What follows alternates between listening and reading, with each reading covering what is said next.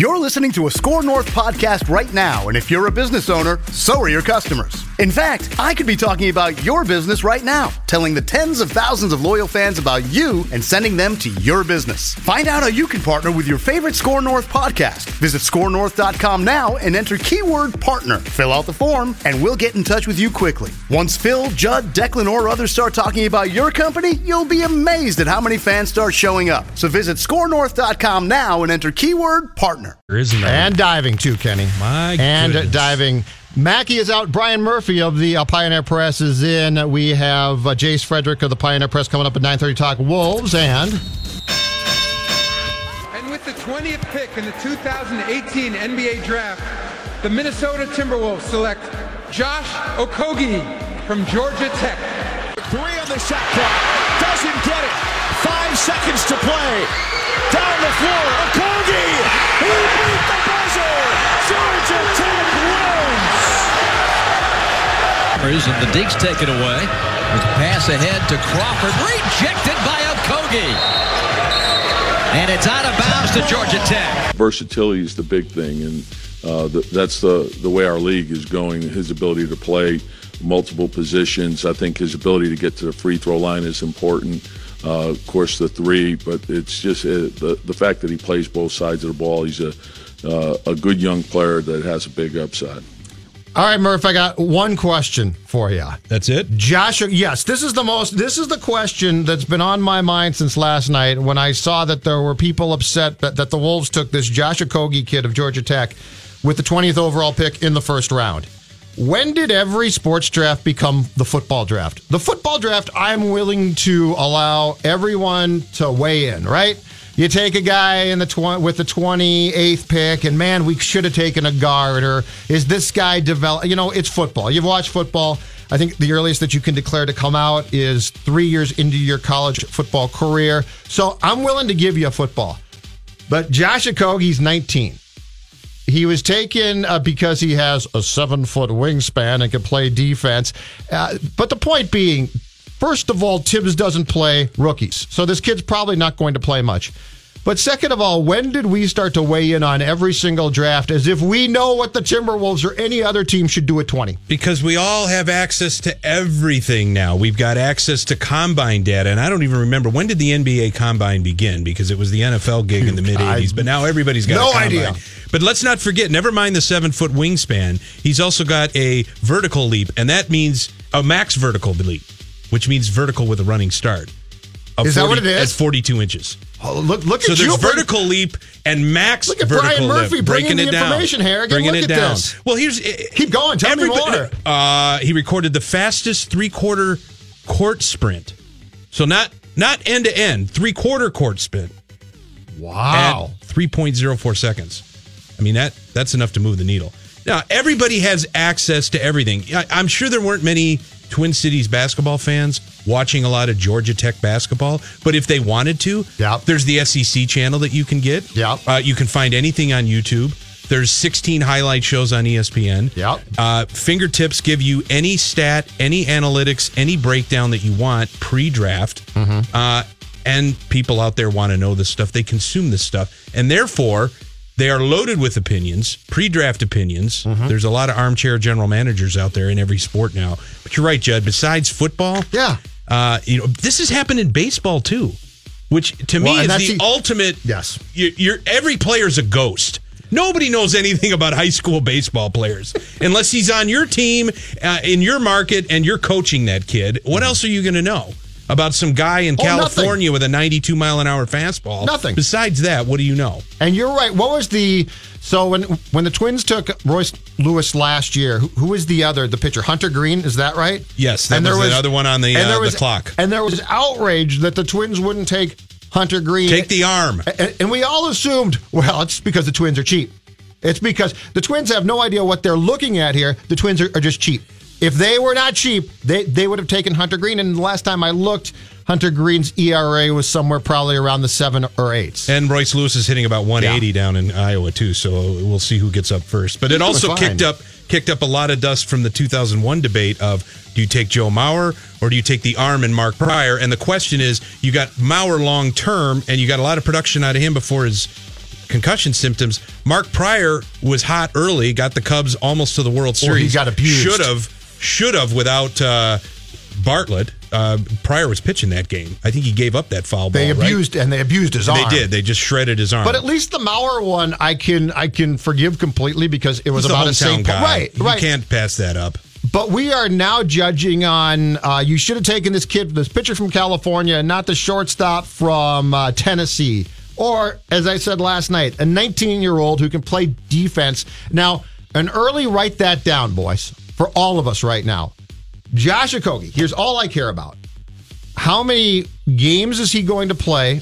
Estimation on games played in 2018-19 and minutes played per game. Garbage time minutes. A lot of garbage time minutes. I'm putting him on. I'm putting him on 35 games played, and in that time, averaging a grand total of 5.6 minutes per game. Now, different position here. Point guard Tyus Jones. When does he start elevating? Does he go above that as well? Oh no, no, He's no! a development gonna- project no, too. No, you don't. You don't get it. In I don't get in- any of it. In Thibs' world, we are going to play. We're going to re-sign and play Derrick Rose next season. Derrick Rose ain't coming back. I read a I read a column today that basically said the Kogi draft pick means that the Derrick Rose is going to have to come back. Of course he is. to mentor. Thibs wants Thibs. You know how bad Thibs wants Derrick Rose back. Is he going to survive 82 games? Of course he won't. of course he won't. Josh Okogie will find himself in 35 games because for the most part, Derrick Rose will be in and out.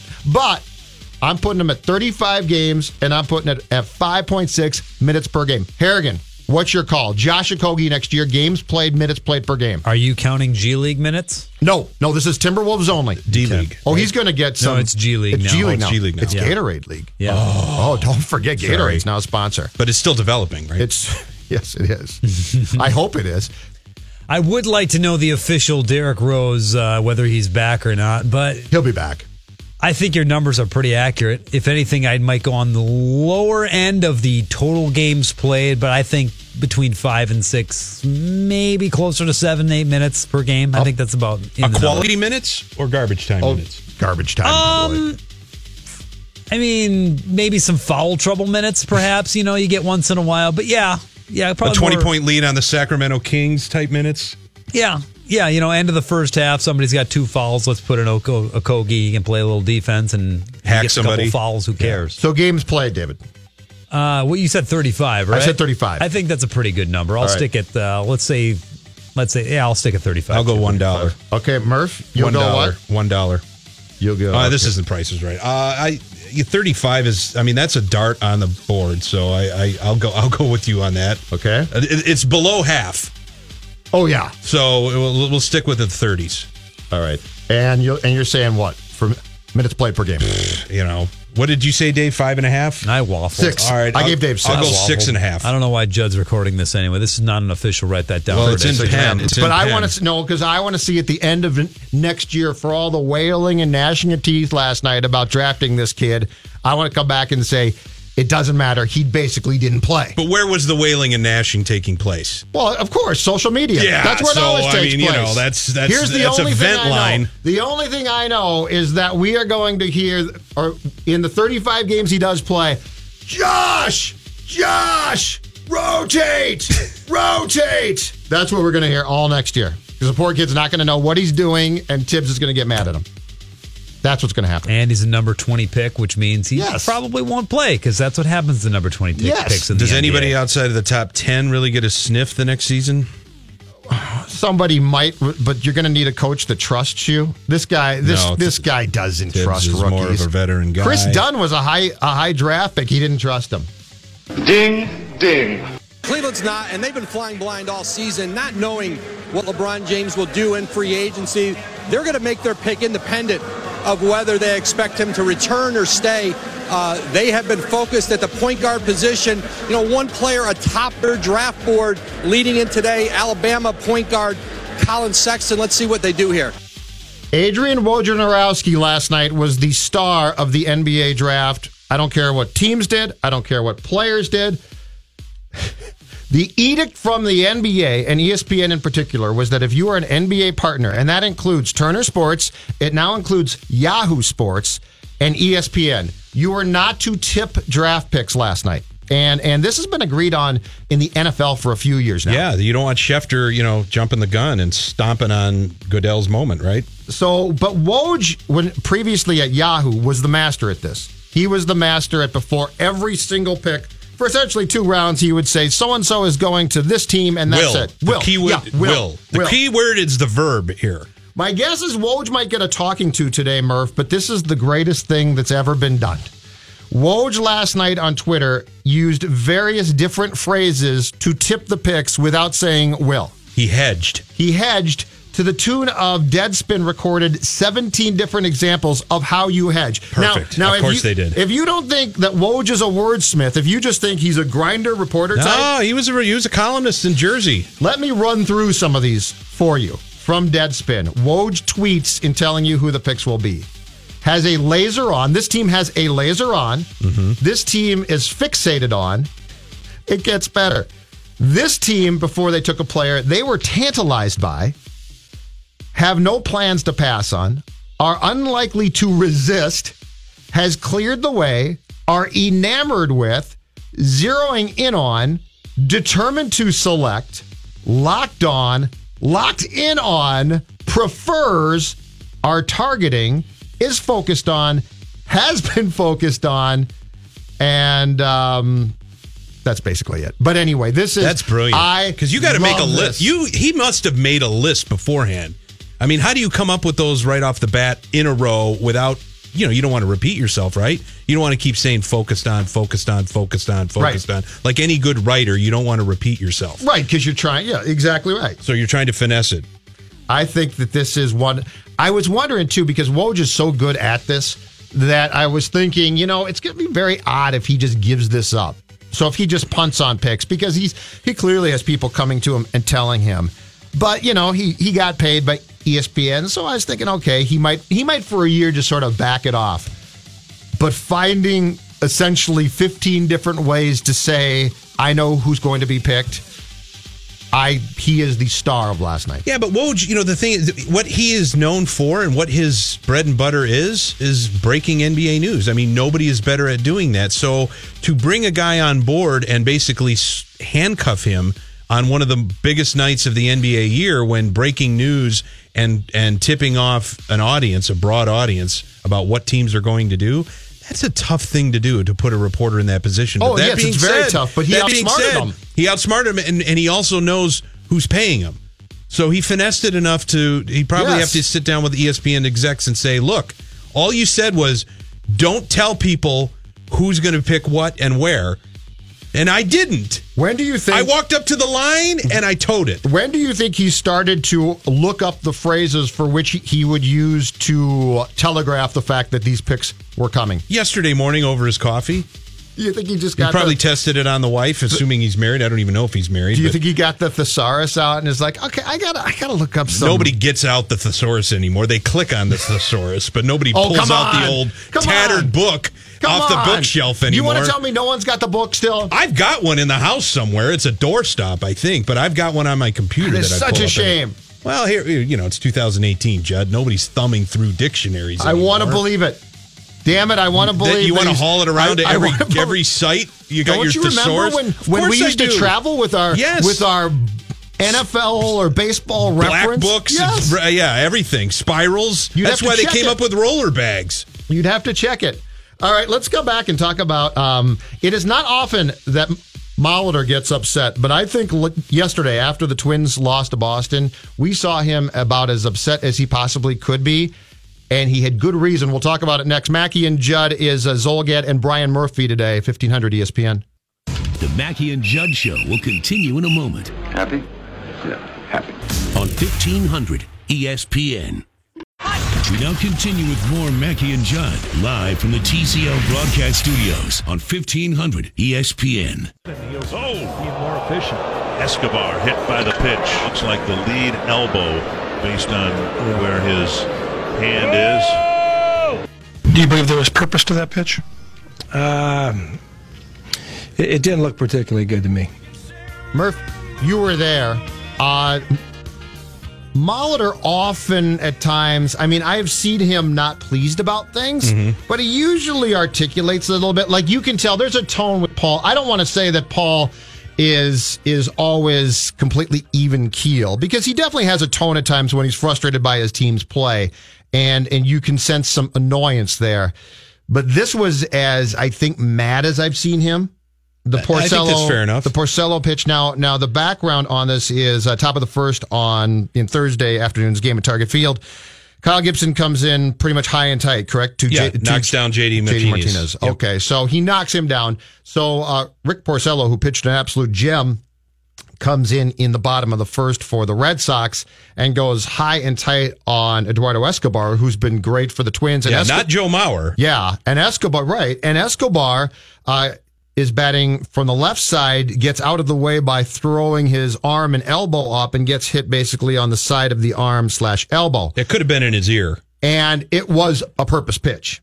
So what's your assessment of of Paul's reaction to that? And and in a situation like that, I think this does go back to the conversation of I get if your guy almost gets hit or gets hit, I understand that there might be retribution, but there also comes a line that you can cross. And your point about it could have been in his ear is probably a line you don't want to cross. Yeah, if you want to do that, maybe bury it in his ribs. I mean, uh, I mean, Mauer took one in the chest trying to square around a bunt the other day against was, uh, was it Price or Sale? I can't. I think it was Sale. It was wasn't Sale. It? Yeah. Yep. Um, you back to Molitor though. Uh, yeah, I was in the room at the time, and with with Molitor, you can. T- it's it's often what he doesn't say, and his brevity that speaks volumes. Um, you could tell with the pregnant pause there, and then it's the very simple plate again. Here it is again.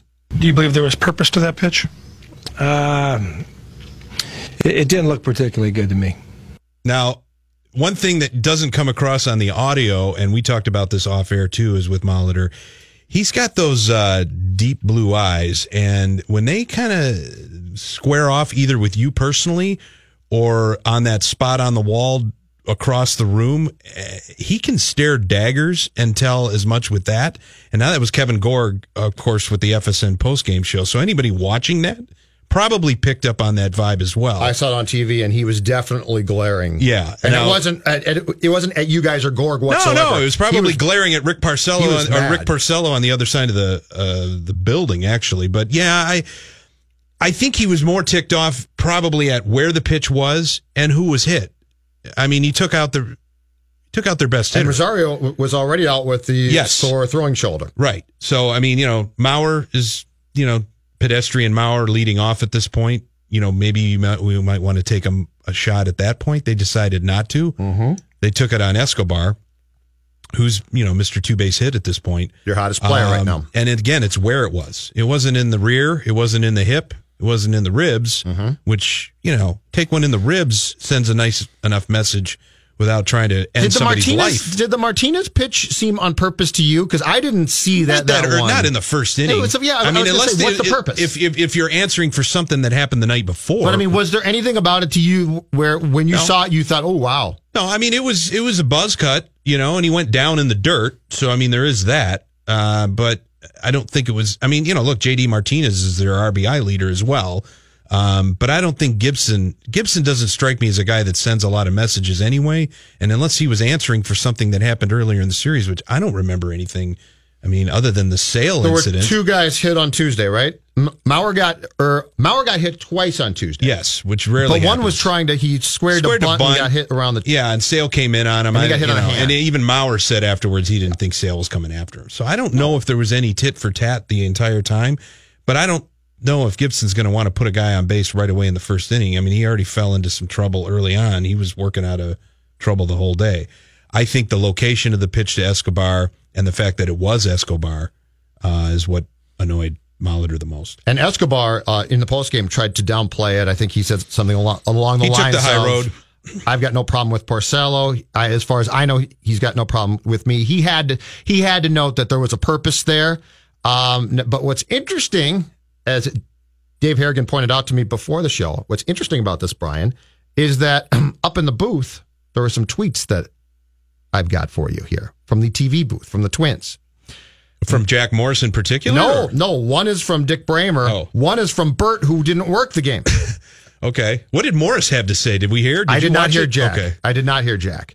Uh, Dick said after the game on Twitter, not trying to fan any flames, but Porcello's drilling of Escobar in the first inning didn't pass the smell test for me. The guy was razor sharp with his control all afternoon long. When did he send this tweet after the game? Let me see. I don't know if they're. I don't. I Must have been late in the game. because it was retweeted by Bert, who followed up with this. 11. Boy, how the game has changed. And and then he's got the thumb down emoji. If I was pitching for the Twins after Escobar got drilled in his first at bat, and, and then he's got the em- emoji of the mad red face with the uh, with the frown, I would have drilled the first batter in the top of the second. A pitcher has to, and has to in caps, protect his everyday players, especially as hot as Escobar has been. Not right. Bert Blyleven throwing down the gauntlet from the comfort of his home. And by the way, can I say this just quickly, Bert? If you're going to do this, do this in the booth, baby. Yes. Bring this on the. Yeah. Don't read the media guy. Tell me that you want retribution. And it looks like Bremer's tweet came after the game. 517 is the time. Yeah, that sounds have. about right because I, I don't think Dick tweets too much during the game anyway, and, and it was stating the fact that Porcello went seven innings and I and he retired 16 straight at one point. Which is, he was great. Yes, he had a and that fantastic pitch was on purpose. Yeah, you can say one is the other. And I'm willing to bet that uh, if if Jack didn't say the same thing during the course of the game, he thought the same. I'd love to hear thing. what Jack had to say because I mean Jack uh, probably would have implored Gibson more so, uh, just as Bert did. I see Jack uh, up in the press box quite a bit, and I like Jack. I have come to the conclusion, though, that Jack absolutely hates the modern game. Oh yes, he does. Of course he does. He doesn't Absolutely think anybody pitching five and a third innings Yeah. uh, should be getting a pat on the back. Um, this is a guy that threw. Uh, what did he throw in Game Seven against the Braves? Was it 140 pitches, or is it something? Yeah, it was I'm sure it was I don't recall, but I'm sure it was Um, enormous. But yeah, he's. I mean, to call Jack Morris old school is is is is almost a cliche at this point. Now, are guys like Bert in, in this case? See, I I struggle with this one because if you come back in, uh, so Boston comes up in the uh, in the top of the second, then and you drill their guy, what does that get you? A warning. Yeah, it, but it does. But I mean, what does that? What does that get you? Does that get? It gets you tit do your tat. You're up two to one now. And do your team? But do your teammates? Do your teammates rally around you if you're Gibson and say, "Kyle, we appreciate it"? I don't know. The modern athlete cares that much about that sort of thing. and I certainly don't see this Twins team as that. They don't have that kind of characteristic. I can't tell that they have that kind of characteristic. If I thought it was going to galv, if you could tell me flat out that that was going to be a galvanizing factor for your team that, that was going to uh, carry on for a, I think the to- benches would have to emptied it for that. So to do happen. I, but I don't know what he gets you. Like I don't think it gets you any. I I think you're right about this Twins team. I don't think this Twins team says, "Damn it, that's exactly what we had to have." Street cred. I don't know if they want. You know, they don't seem to be demanding that. And Kyle Gibson um, is so much more of a pinpoint mechanical guy. He's not. He's not going to take it upon himself. And the M could have tossed him because you, you don't have to warn to toss. So if he had come if, back, if it had answered in the second after already putting Yeah, Martinez I down in the first, out. yeah. and then you go in, into your bullpen.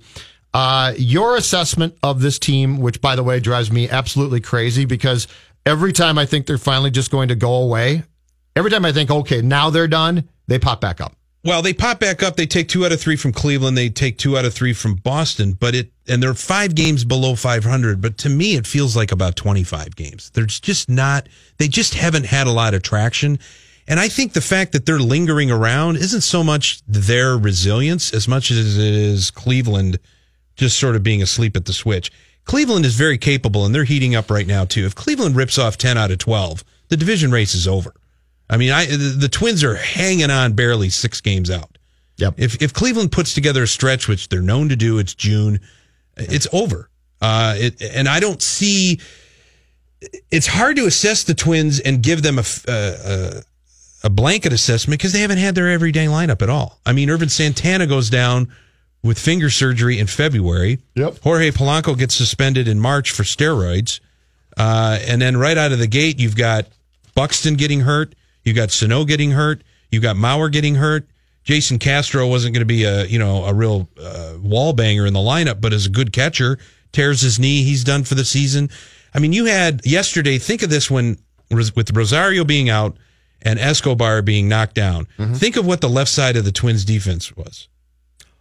Grossman in left field. Yes. Who has no business actually playing in the outfield. Third base. Third base. Taylor Motter. I was. I I I- hear Adrianza at short, and if if he shades over just a little bit in a shift, yep, you've got Ryan LaMarre playing left center field. Now, if Maurer had come out with that lineup out of spring training, he'd have been fitted for a straitjacket. I mean, there's no way that is what the Twins were designed to be at this point, and it's hard. You know, it's it's almost impossible to maintain an offense and stay in contention when you're essentially playing with the JV squad, and they have been for various stretches this first half. The fact that they beat uh, Sale on Tuesday. Oh, it was very look at impressive. look at look at what they sent out in that lineup five through nine though. It was And it was LaMarre awful- that was starting to get it going. might- awful might be strong, But he was perfect through five. It was not good. Well, and he had perfect. When he, I think he took his, I think he took the perfect game in- into, Into the, the fifth. fifth? Okay, perfect And got two four. outs. I was in the press box thinking to myself, I might finally see one. Oh yeah. Now, a, now a no no, I'd be like, okay, that's sort of cool, but I wouldn't be. But I want to see a perfect game before I die. And I thought this is going to be it. This is with with the lineup the Twins are fielding, which the top three or four guys weren't awful, but five through nine, I thought this is going to be my first chance. And the Twins won the game. And think about it too. Taylor Motter had a heck of an at bat to draw a walk. Oh, what was it like ten pitches? Ten pitches, and then it was Escobar who delivered, who went and went down on a great slider, went down and drilled the ball into the corner for a double. Because of course, what is he going to do but double, leading the league in doubles? They did come back against Sale and actually put together something, and LaMarre was part of that. Mm-hmm. Uh, that mix too. I think Adrianza had an infield single. Was it that inning? Yes. that was the first hit of the up the game, right? Yeah. Um, so maybe, you know, okay, give him that. Yep. But every day, are you going to rely on that to be producing runs? I mean, the Twins had one single yesterday through seven innings against Porcello. You'll be in third place. They are in third place. I know they are, and you'll stay there. I mean, they're behind the Tigers, Cleveland- who shouldn't be doing anything Cleveland right now. Cleveland needs to go get bullpen help, and if they do, this Yeah, will all be done. Cleveland can end this. Just go get bullpen help. Their bullpen's a mess. Five out of six can can end it. Yeah. Uh, let- let's come back uh, talk Wolves draft next. Jace Frederick of the Pioneer Press, who covers that team, will uh, tell us all about the steals that the Wolves got in last night's draft. Sit tight. The Mackey and Judd Show will continue in a moment. We'll be back in the game before you know it. Mackey and Judd on 1500 ESPN. Mac- Phil Mackey, Judd Zulgad. Again, this is where perception and facts are going to meet in the middle here. You're going to be perception. I'm going to be facts. Mackey and Judd on E 1500 ESPN. Versatility is the big thing, and uh, th- that's the the way our league is going. His ability to play multiple positions, I think his ability to get to the free throw line is important. Uh, of course, the three, but it's just uh, the the fact that he plays both sides of the ball. He's a uh, a good young player that has a big upside. Has there ever been a draft pick that isn't a good young player with a tremendous amount of Josh upside? Okogie's upside is huge, though. Uh, Jace Frederick of the Pioneer Press, who covers the Bulls, joins us now. Okay, the upside, Jace, for, for this kid is how high? How high is the 19 year old's upside? Um, I think he could be.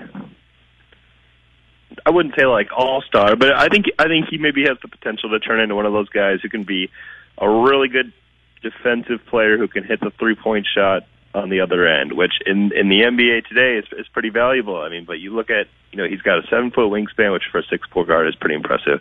Um, he he has the capability to be active, create havoc on the defensive end, steals, block some shots, and he did hit the three point uh, shot at a 38% clip last year. Um, kind of known as a, as a decent catch and shoot guy. So for the Wolves, I mean, if he can grow into a guy who is kind of one of those lockdown perimeter defenders who can shoot, you know, even 38% in the NBA from three, I mean, that that'd be a that'd be a pretty great asset to pick up. Jason, knowing Thibs as we know Thibs, what is your thought on uh, how much this kid actually might play as a rookie? Well, the, the I guess the common thought would be not much uh, because we haven't seen Thibs play younger guys, especially rookies, really throughout his career very much. Uh, but right now, as the roster stands, now we'll see what they do in free agency. But Okogie is their third wing under the under contract uh, heading into next season. Right now, it's Wiggins, Butler, and Okogie, and I guess uh, uh, Keita, Di- uh, Keita Bates Diop, uh, the second round pick. But Uh, I mean, it might just be maybe they maybe they make enough additions in free agency where where he doesn't have to play. But right now, out of necessity, it would look like somebody who would have to play off the bench at least you know ten minutes a game at, at bare minimum. You'd think, but uh, he'll have to prove himself still, and and and there's still every chance that Thibs will see him in training camp and decide he's not comfortable playing him. Um, I guess I guess just just based off history, I would lean on the fact that he's probably not going to play very much next year because that just hasn't been Thibs' mo. Uh, Jace, there was some talk that uh, maybe the Wolves would would leverage some of these draft picks uh, into some deals that would help clear some cap space. Uh, they didn't do that. Uh, so where are they at in the free agent market in terms of what they can do? How much are they under the cap? And do you sense that they may be trying to offload some of that even before free agency begins? Yeah, I got the sense that they were at least exploring that uh, prior to the draft and just didn't get anything that that they liked. Uh, but right now, you look at it, and, and as far as cap space goes, they don't really have any of it. Um, they're, they're going to essentially have their mid-level exception, which is roughly 8.8 million uh, that, that they can spend in free agency. Otherwise, you're kind of looking at minimum level deals uh, where you're at right now, which is going to be really hard to add the types of players that can improve your roster and help you improve upon your results from last season and continue, I guess, to to build upward as you try to to try to really get into contention in the Western Conference. Um, you look at like Gorgui Dieng's contract, uh, roughly three years, forty-eight million left on his deal. That would be probably their ideal contract to move uh, to, to generate a little bit of space. Um, and that's really the big one. I mean, otherwise it's Andrew Wiggins, but then that that's kind of a franchise philosophical decision as to whether you're ready to move on from him.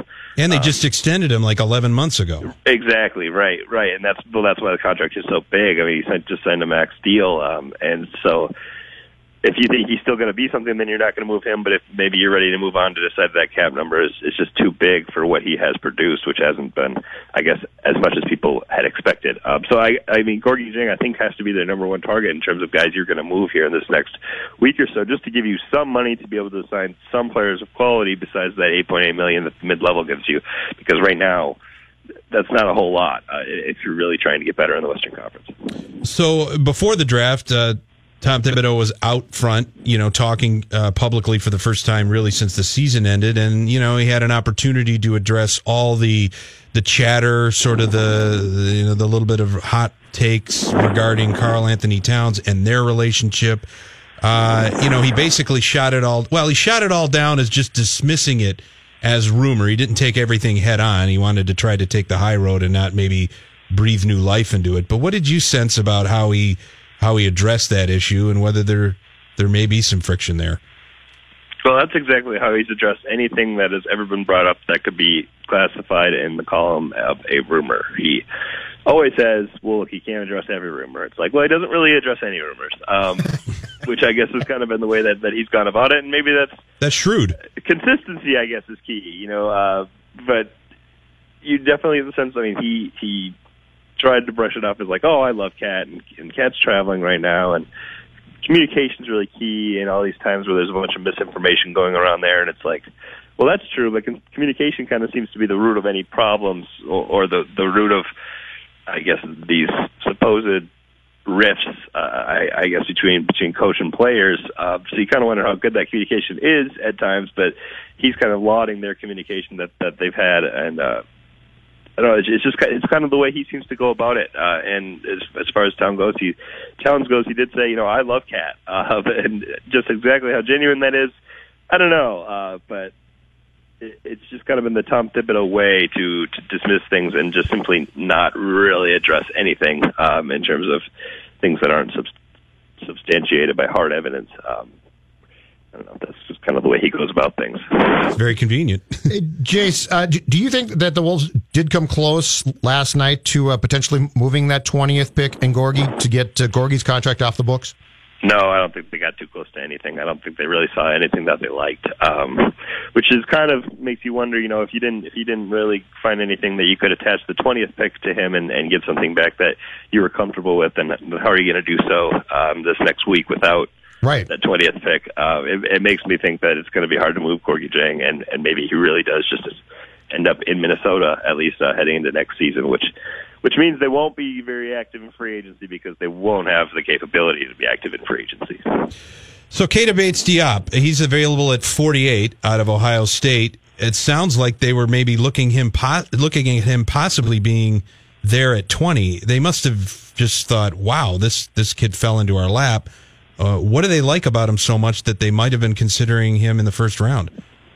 Yeah, uh, he's got you know I think like six eight, and he can kind of play and guard you know two, three, four. He's one of those guys where he can switch almost anything on the court just because of his size and athleticism. Uh, he can hit the outside shot, so he could kind of be like a four that could play alongside Towns at five if the Wolves wanted to play small for a while. Um, just kind of that versatility of being able to guard a bunch of positions and also offensively being able to play a bunch of positions in terms of like he can hit the outside shot, he can score kind of in all the different ways. Uh, the Wolves just need guys who can play multiple positions, guys who can play two through two through four, kind of give their lineup some options, uh, let them play big, let them play small, and he kind of fits into a lot of that. And certainly he's the kind of type of guy, Big Ten Player of the Year, who was productive in college, so so he can play. It's just will his game translate to the NBA level? It seems like just reading some stuff up on him. Uh, maybe his motor was questioned a little bit at times. Uh oh. The motor. Thibs won't like that. I actually saw that with Okogie too. I, I, saw that in the scouting report too. So it's like, all right, maybe, maybe that's what these guys are looking for. You know, the Timberwolves want guys who maybe have questionable motors, and and they'll just assume that they can get That, that will hard. accept and have to deal with the screaming, right? that's right. That's right. Uh, but but yeah, I think they were they were very pleased to get uh, Bates Diop, and and it's somebody who you know maybe he he probably has as much chance to play next year as Okogie, uh, just based on you know readiness to play right now. Give me a percentage on, uh, in, in your mind, the odds of Derrick Rose being back on this roster. I think really high. Um, I, I know the Timberwolves are interested in bringing him back, and I don't know exactly what the market will be for Rose, but I, I just you know just with the quality of players who can't get very big contracts because there's no cap space right now, I really wouldn't be surprised if he ends up coming back here even for like the minimum, just because he was comfortable here last year. He liked, you know, he has a lot of money. Uh, he he had seemed to really enjoy playing down the stretch last year. He enjoyed the role he got, and obviously his role increased as time went on. Uh, he likes playing for Thibs. I, could see him coming back for the minimum, and maybe if he wants a little more than that, maybe the Wolves would be willing to eat into the mid-level exception because they did like what he brought to them uh, last year down the stretch, and especially in the playoffs. So I think it's really high that Derrick Rose ends up back with the Timberwolves. What were your thoughts on that? Did, did you think that? And I, I know he had some good playoff games, but do you do you see a veteran like that who certainly has a ton of wear and tear as a plus type of guy, or do you see that as a, uh potential what I would call a Thibs crutch guy?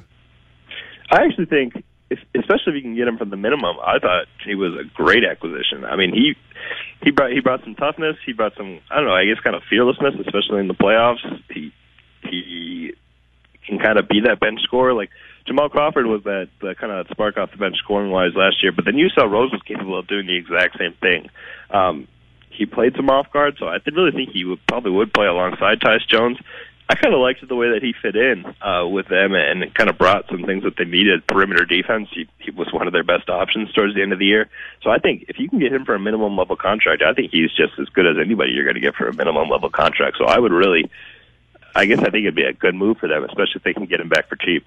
You mentioned Jamal Crawford. He was outspoken a little bit this week, uh, giving an interview to Jon Krawczynski about why he's opting out and trying to explore the free agent market. I mean, his minutes were down. He took the high road a bit, not you know trying to fan any flames about there being any conflict with with Thibs. But what do you sense of what why why he opted out and and what it means in the in the broader sense for uh, how these how this roster is relating to its head coach? I think a lot of it did have to do with minutes. You know, uh, minutes, I guess, role situation. Uh, he talked a lot about fit when talking to John. Now, yeah, Jamal Crawford's like is is never going to, I guess, trash anybody in any situation, and he certainly didn't do that there. Uh, but he just throughout the year, you could tell like his minutes load. It wasn't quite. It wasn't what he was used to. It wasn't what he was comfortable with. It's like, well, why is he going to play this minutes load uh, for a team that isn't contending for championships anyway? Uh, he tweeted something about like a video late in the playoffs where Kevin Garnett was talking about the finals, and Jamal Crawford tweeted, "Man, I need to get to the finals at least one time in my career."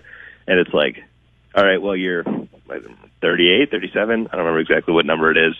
That's got to be pretty soon here. So I think he's more likely to join a title contender this year, and probably get a few more minutes with that. Um, maybe last year, had he gotten his normal minutes load, you know, he would have been more, I guess, uh, likely likely to stay on here. But I just think, given his role uh, and the, the the fact that this team really isn't probably going to contend for a title next year, it just didn't make a lot of sense for him to stick around.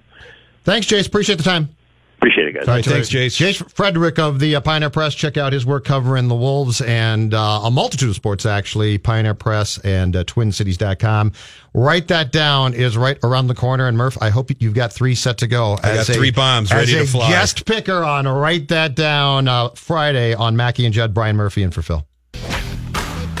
Don't go anywhere. More Mackey and Judd coming up next And we're out. on 1500 ESPN.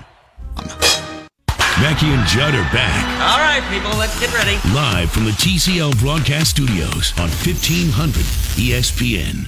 You can spend your afternoon today with Garage Logic. GL broadcasting live today, 1 to 3 from O'Gara's at the fairgrounds for the 45th annual MSRA Back to the 50s. Voted USA Today's best car show of 2017, Back to the 50s. Features over 10,000 street rods and custom cars, live music, hundreds of vendors, and much, much more. All the details at 1500ESPN.com. Keyword events, that's 1 to 3 today. O'Gara's at the fairgrounds with GL. Brian Murphy here, pinch hitting for Phil Mackey, who's off today. And I was thinking about this. Uh, yesterday was the first day of summer, of course, and very symbolic, longest day of the year. And I was kind of thinking back, and I hate to be back in the day kind of thinking, but this was the time generally where we would really put baseball on its exclusive stage. Like from this point for the next month through the All Star break, its Midsummer Classic, where it's put all puts all of its stars on display until NFL training camps open up. This was baseball's time. It owned the spotlight. That isn't the case anymore. And for a variety of reasons, as we were talking earlier about how all consuming now off seasons have become in off sports. Um, the NFL never sleeps. Yep. This is technically the most, this is the down period on paper for the NFL, right? Between minicamp and, and, and training camp. And the network still won't let it die. They won't now. let it die, and this is when everybody gets in trouble. Of course, we have Jameis Winston's report coming out that he's going to get suspended three games uh, for his problems with an Uber driver. Uh, but the, or or somebody was getting into trouble for, uh, at the nightclub. This is this is the time of year where all of that happens. But I wonder if you know baseball is having a very difficult time, and there's a lot of inherent reasons we can get into now and later in the show about getting traction and and being sort of that sport that owns the summer. It used to own the summer. It's not even close now. Kids are out of school. The weather's turning. It's it's summer. I don't know. I just feel like NBA news, even the NHL now, which bleeds into June with the Stanley Cup Finals. The draft is this weekend, and there's still chatter. Maybe not so much in the states, but there's still chatter about what what are the big moves the Wild are going to make. Where is baseball, and how has it lost its stage? I remember what, what you're talking about. I remember up to about 20 years ago thinking to myself, all right, hockey's done for me. Hockey's done. It was always done by Memorial Day. Yep, yep. Basketball, which I didn't grow up a huge basketball fan, but that's done. I am now going to spend the next two months or so exclusively into baseball, watching baseball. And it's, yeah, it's gone now. It's gone. And I, I think it's a multitude of reasons, but you do look at the fact that the National Football League now, it's gone from that it used to go on a back burner, Murph, to it doesn't now. It's sort of, this is, We won't let it. this is now a this instead of being okay look, they're off for now. Let's wait till training camp starts. This is now sort of a a gradual ramp up to training camp What are the top five storylines going into training camp? who are the top who are the top 5 quarterbacks? Who's this? Who's that? The NBA offseason has become far more intriguing than their season because Free you got agency- people franchise hopping. LeBron and- James can move teams yes, LeBron The, Chris the Paul moved- decision two will be coming up. Yes, there is no other sport. Football does a really good job of of selling its free agency period in a compact time with big names, but not like this. So July 1st in the NBA now to me easily trumps their playoffs as far as fans are, oh, this is great. LeBron just went to this team. Their Chris- tectonic shifts. Yes. And so baseball is, and and the other problem that baseball has too is they don't really help themselves. No, you're right. They don't help themselves. But baseball, as I knew it as a kid, when once I got cable in '82, it was school would get out, and it was Cubs and Twins games for me, a steady diet, and then a couple national games per week. Yeah, Monday night on ABC, Sat- Saturday afternoon on Yes. NBC. And and so I know exactly what you're talking about. And I still think in those terms sometimes, but the last time that I dove into baseball like that probably hasn't truly been for 15 years. I still watch a bunch of twins. Yep. But there's if there's a national game on, and part of this is the glut of games on as well. yeah, they're everywhere. And they're everywhere, they're constant, and they all take three hours to play. But if you're lucky. yeah. So it's now gotten to a point where, and, and it's sad to me because the feeling that you're talking about was so much fun. Like, okay, it's baseball time. And it was somewhat magical as a kid, and it's completely gone now. Well, then you talk about the national games, and we're never going to go back to that two network type situation. But there was it, it felt like an event. Now, Monday Night Baseball never rivaled Monday Night Football as far as a television event. Um, because it was in the summer. Yeah, they, They tried, tried to replicate it.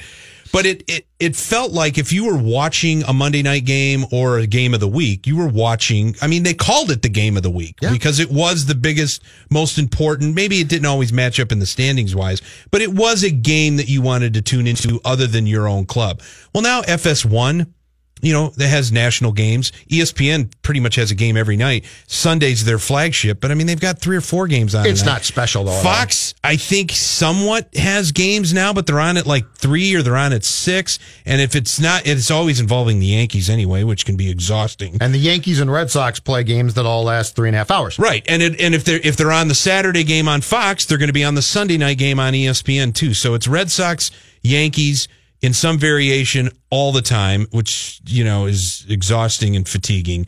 Um, but I, I don't I don't feel like baseball is a special event anymore until it gets to the postseason. I'm talking about now when it should be owning the spotlight. Yeah, no, I it's just sort of a background Well, sport. you you answer me this: When, aside from the World Series, maybe when is baseball special now? Their, Opening day their- and- their and- free and, uh, agency for period. postseason. Their biggest story was guys didn't sign. well, yeah, But well, I mean, they was, don't own they they own they own real estate wise almost nothing now. October. I'll give them October. I'll give them. I'll give them. Well, I don't even know. I'll, I'll give, give them the whole month because football started by then. I'll give them World Series to a certain degree, but the point being is is the free agency the biggest? You know, the hot stove, right? Baseball was the hot stove. The biggest story of the hot stove in 2018 was nobody signing. Right. The market has dried up. Is it collusion Mach 2? and Uh, guys are signing at spring training, which by that time you're like, whatever. They don't they don't own anything really other than maybe a very small sliver of playoffs slash World Series. that doesn't necessarily bother me as much because I think sports should sort of have their own time of year. And the fact that the I used to NBA love the hot stove, and the NFL so suck fun. the air out of everything during the summer, I, that that is a little bit more annoying. But I but baseball used to own June, July, and August, Mm-hmm. and they just don't anymore. Um, they own. I again, uh, I'm a casual fan, so I'm not going to tune in all the time. I do have to watch the Twins a lot, um, but I will tune in in October. But throughout the rest of the summer, it's background noise. Let's come back, and it is uh, write that down time, including Murph with his uh, three guest predictions. The show is Mackey and Judd. Brian Murphy, the Pioneer Press, for Phil today. Sit tight. The Mackey and Judd show will continue in a moment. No, I got no, now. I need it now. Yes, I can't wait. Mackey and Judd on 1500 ESPN.